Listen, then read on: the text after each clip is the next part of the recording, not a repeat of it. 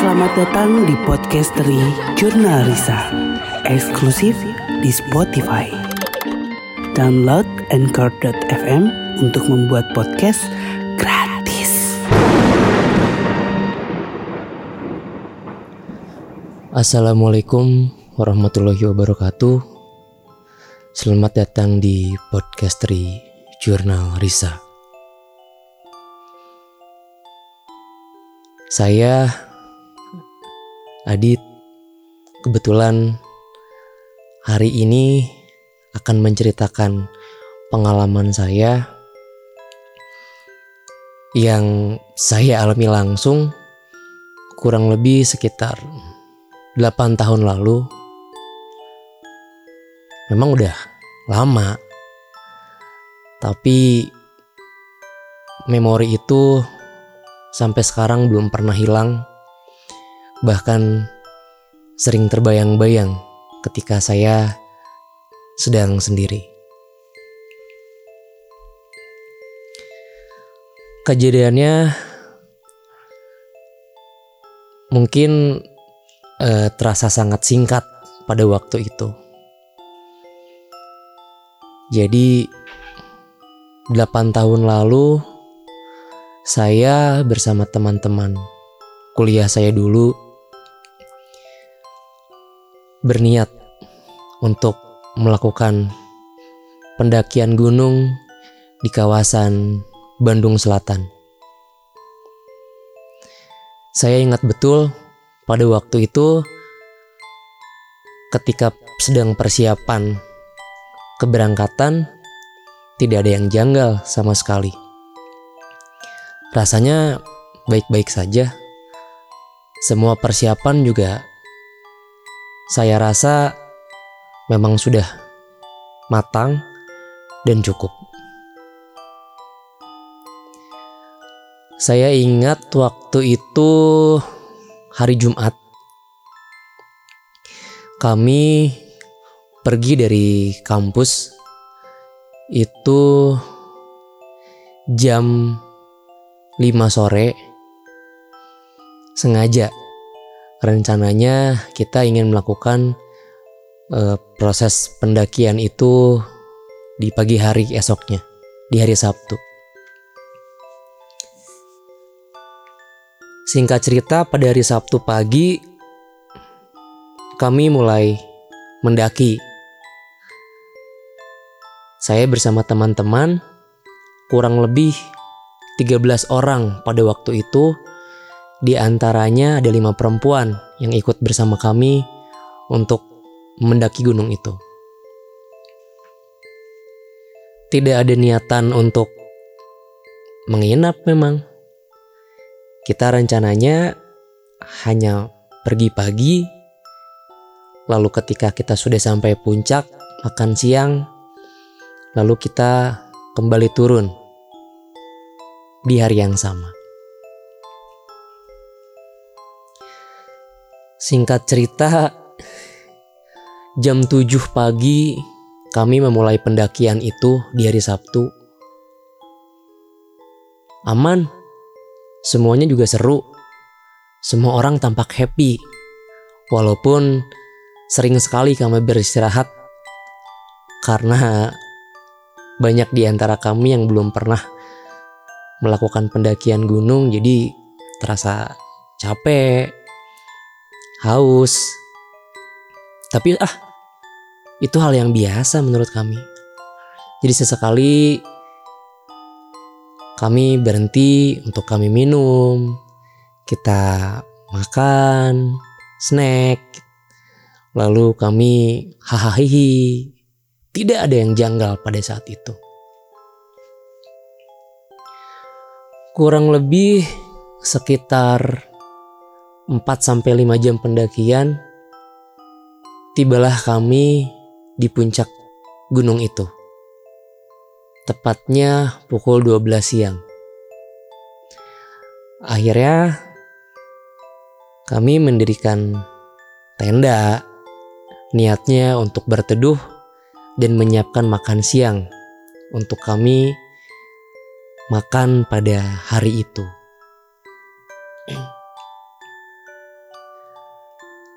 Selama kami makan, kita masih happy-happy aja. Gak ada kok yang terlihat aneh, yang terlihat menyeramkan, yang terlihat menakutkan. Gak ada sama sekali. Kita happy aja. Kita sharing, kita ngobrol, kita ketawa-ketawa. Ada teman saya yang membawa alat musik pada saat itu, ada yang bawa gitar. Lalu kita nyanyi-nyanyi. Setelah selesai makan siang, itu pukul satu atau dua, saya lupa pastinya. Hujan mulai turun kami rasa, ah mungkin tidak akan besar. Kita enjoy aja dalam tenda yang kecil dengan orang yang banyak. Tapi ternyata kondisi alam memang tidak bisa ditebak. Hujan pada saat itu besar sekali. Lalu akhirnya saya sebagai yang ditunjuk oleh teman-teman sebagai koordinator perjalanan pada saat itu memutuskan untuk kita nggak bisa diam di sini, kita harus turun. Karena hujan semakin besar, kemungkinan akan terjadi badai. Jadi kami memilih untuk turun. Saya menyuruh teman-teman saya untuk, ayo yang bawa jas hujan, yang bawa raincoat, silahkan dipakai. Kita atur perjalanan turun ini sehati-hati mungkin dan sebaik mungkin. Kita harus saling jaga satu sama lain. Oke, kami sudah sepakat. Setelah itu, saya mengatur karena adanya perempuan, saya tidak akan membiarkan perempuan dalam satu rombongan atau berjalan berurutan.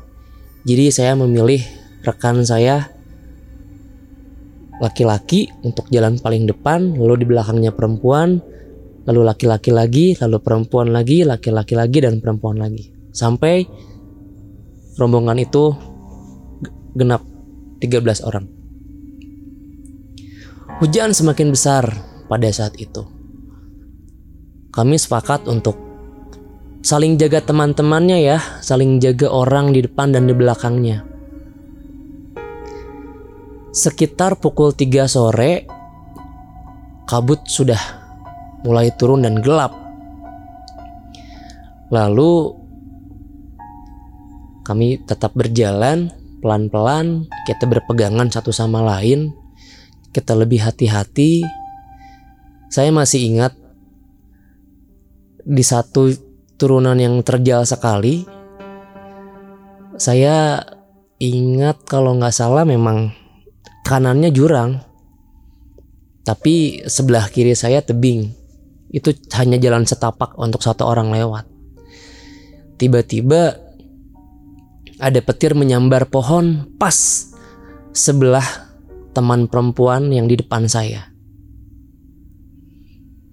Pada saat itu semuanya histeris karena saya merasa yang tersambar petir adalah teman perempuan saya. Ternyata tidak, tapi pohon yang di sebelahnya. Pohonnya rubuh langsung. Teman saya juga pingsan. Karena saya tepat di belakangnya beliau, saya juga merasakan sambaran petir itu. Akhirnya, saya terjatuh dan saya memegang ranting pohon teman di depan saya perempuan pingsan. Saya tidak bisa merasakan setengah badan saya. Jadi dari kaki sampai dengan perut saya merasa kebas. Saya panik juga pada saat itu. Semua orang panik. Karena mungkin hujan dan itu adalah aliran listrik. Jadi membuat kami terkena efek dari petir itu atau kena setrum mungkin ya. Saya nggak tahu jelas namanya apa itu. Selang lima menit kemudian, kaki saya sudah mulai terasa. Oh, saya bisa berdiri. akhirnya saya berdiri. Tapi rekan di depan saya ini dia pingsan. Yang kami khawatirkan adalah bagaimana kalau dia meninggal pada saat itu. Semua orang histeris, semua orang panik. Bahkan banyak di antara kami yang memang tadi saya bilang, mereka baru pertama kali melakukan pendakian gunung. Setelah itu, kami terpaksa untuk membawa perempuan itu turun sebisa kami. Karena tidak ada teman-teman saya yang mau membawa perempuan itu, akhirnya saya lah yang menawarkan diri. Udah, sini aku aja yang gendong. Aku kuat. Pada saat itu. Di tengah perjalanan, beliau tidak kunjung sadar. Akhirnya kami menemukan satu daerah tanah yang agak luas. Lalu saya dan teman-teman mencoba menyadarkan beliau banyak cara yang sudah kami lakukan pada saat itu untuk membangunkan teman saya yang pingsan itu. Kami mencoba memakai kayu putih di hidungnya, namun dia tidak sadar juga. Lalu kami angkat kakinya dan kepalanya di bawah, beliau masih tidak sadar juga. Bahkan kami banjur memakai air ke mukanya pun beliau belum bangun juga. Akhirnya setelah itu teman perempuan saya siuman sendiri. Akhirnya dia tersadar. Tapi seperti hilang ingatan pada saat itu. Dia menanyakan, "Saya di mana? Kok saya di sini?" Kami cemas pada saat itu. Yang kami cemaskan adalah bagaimana kalau misalkan teman perempuan kami itu hilang ingatan selamanya. Apa yang akan kami sampaikan kepada orang tuanya? Tapi kami berdoa di tengah hujan yang tidak berhenti itu supaya dilakukan kelancaran untuk kita sampai ke pos pendakian awal. Lalu kami memaksakan untuk tetap berjalan ke bawah dengan kondisi teman perempuan saya itu memang tidak bisa jalan. Akhirnya sayalah yang terpaksa harus menggendong teman perempuan saya itu. Lalu di tengah perjalanan, karena saya paling depan dan saya membawa korban, saya terpisah dari rombongan teman-teman saya. Yang ikut saya mungkin tujuh orang, enam orang lainnya atau delapan orang lainnya itu terpisah di belakang. Selama pendakian berlangsung, saya tidak menemukan ada jalan bercabang, tapi ketika turun ada jalan bercabang dan saya yakin ah kayaknya ke kanan deh. Karena jalur yang kanan ini tidak rimbun, sedangkan yang kiri jauh lebih rimbun. Kondisi teman saya tidak bisa jalan pada saat itu saya memaksakan. Hingga akhirnya hari sudah mulai gelap. Tidak ada handphone yang bisa menyala pada saat itu. Persediaan air hanya saya yang bawa karena kehabisan air pada saat itu. Yang tersisa hanya air mineral dengan ukuran 600 mili pada saat itu. Saya bagikan kepada tujuh orang teman saya yang di antara mereka juga beberapa ada yang hipotermia, ada yang kedinginan. Lalu saya mencoba jalan sendiri ke belakang untuk mencari rombongan yang hilang, namun tidak ketemu. Saya masih ingat kurang lebih jam 9 atau jam 10 malam pada saat itu. Kami berada di tengah seperti perkebunan teh atau perkebunan kopi saya lupa. Perasaan tadi kita nggak lewat sini ya. Lalu kita terus bertanya-tanya yang lain ke mana, yang lain ke mana, yang lain ke mana. Tapi ah sudahlah, mungkin ini kita yang salah. Mereka yang benar jalurnya. Lalu saya mencoba menenangkan teman-teman saya itu untuk ya udah kita percaya bahwa kita akan selamat dan kita harus menemukan satu perkampungan dan kita akan tanyakan kepada warga. Jalanlah lagi kami dengan membopong teman saya yang sudah tidak bisa berjalan itu. Tapi ada yang heran, perasaan rombongan kami ini hanya bertujuh yang depan. Karena gelap dan hanya saya yang membawa headlamp pada saat itu, saya mencoba menghitung, kok ada sembilan? Tapi saya tidak ingat nama-namanya pada saat itu. Kita jalan lagi, kita berhenti lagi, kok ada tujuh? Terus jalan lagi, kok tiba-tiba ada sembilan orang lagi? nah teman saya yang pingsan itu dia amat sangat ketakutan. Dia tidak ingin membuka matanya. Dia bilang, "Saya sakit, saya sakit, saya sakit." Itu yang diucapkan terus-menerus. Lalu akhirnya jam 12 malam kurang lebih keesokan harinya saya melihat ada satu rumah tua yang saya pikir oh itu kayaknya gubuk atau rumah orang yang suka dipakai istirahat untuk mereka berkebun. Lampunya nyala. Akhirnya saya tanya, saya datengin rumah itu, lalu dibukalah pintunya. Betul, firasat saya yang menyinggahi rumah itu adalah seorang nenek-nenek. Lalu saya tanya, "Punten, Ibu Ari iya Abi ayah di mana? Dia menjawab salah satu nama desa. Lalu beliau bertanya, Ari AA di mana? Nahat biasa kadia. AA dari mana? Katanya. Kenapa kok bisa sampai ke sini? Saya bilang, Abi tadi naik ke gunung itu bu. Tapi uwihna Abi kasasar. Abi akhirnya menuju milarian jalan uih. Saya bilang, saya tadi naik ke gunung itu, terus sekarang saya dan teman-teman ingin mencari jalan pulang. Saya nggak tahu jalan pulangnya ke mana, saya kesasar. Singkat cerita, ibu itu bilang, Aa, eta anu istri, kunaon, nah paling pengker. Ibu itu bilang, Aa, perempuan itu kenapa? Kenapa dia paling belakang? Lalu saya bilang, enggak, ini yang ikut saya perempuan hanya dua orang bu. Lalu dia bilang, lah itu yang paling belakang siapa satu lagi? Bawa ke sini, kasih minum. Di situ perasaan saya sudah makin tidak enak. Berarti ada salah satu sosok yang memang mengikuti kami pada saat itu.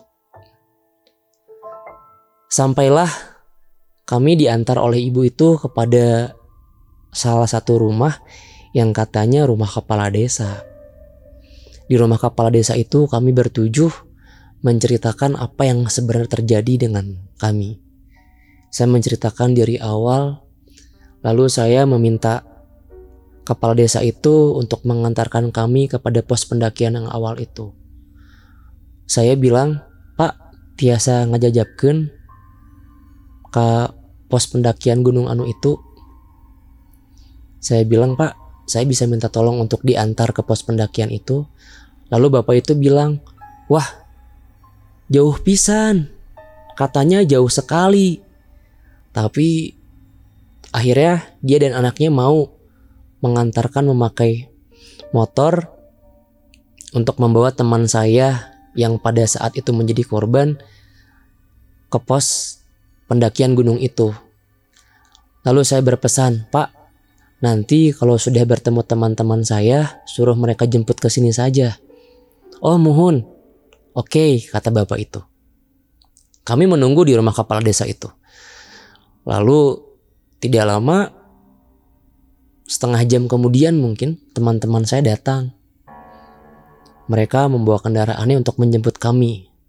Benar dugaan saya, kelompok teman kami yang terpisah, mereka selamat dan menemukan jalan yang seharusnya mereka pakai turun.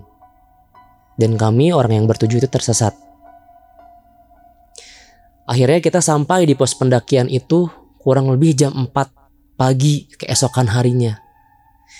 Jadi yang awalnya kita mau niat untuk hiking aja, pergi pagi turun sore, kita jadi dua hari di sana dengan ketersediaan perbakalan yang seadanya. Beruntunglah kami masih selamat pada saat itu. Lalu di shelter pendakian itu tiba-tiba teman-teman saya yang perempuan ada yang nyeletuk bertanya, guys ada yang bawa pembalut nggak? Sontak saya terkejut pada saat itu. Lalu hampir semua teman-teman perempuan saya mereka bilang ini saya bawa, ini saya bawa, ini saya bawa. Setelah itu si penjaga pos pendakian mendengar, oh teteh lagi menstruasi ya? Atau lagi datang bulan ya? Iya, semua orang itu menjawab. Lalu ternyata memang ada pantangannya. Katanya kalau mas kalau menaiki gunung itu tidak boleh perempuan dalam keadaan haid atau sedang datang bulan. Lalu saya percaya bahwa sialnya kami pada malam itu karena teman perempuan saya ini sedang datang bulan yang akhirnya mengundang para makhluk-makhluk itu untuk mengikuti kami. Hah, pengalaman itu sampai sekarang tidak bisa saya lupakan karena hampir kehilangan nyawa pada saat itu dan entah mungkin kalau misalkan memang nasib sial itu sangat buruk, mungkin kami tidak akan selamat. Akhirnya kami di perjalanan pulang di dalam mobil, rekan saya yang menjadi korban itu bercerita. Dia tidak ingin membuka mata karena ada sosok perempuan yang terus mengikutinya ketika sambaran petir itu terjadi dan dia mengikuti kami sampai dengan rumah nenek itu. Nah, buat teman-teman semua yang mendengarkan podcast dari Jurnalisa, ada beberapa hal yang memang harus diperhatikan ketika kita akan bepergian ke mana pun, tidak hanya gunung atau laut, bahkan tempat apa pun. Mereka punya pantangan dan larangnya masing-masing. Jadi ketahuilah atau carilah informasi agar hal-hal buruk itu tidak terjadi kepada kalian. Selamat malam. Wassalamualaikum warahmatullahi wabarakatuh.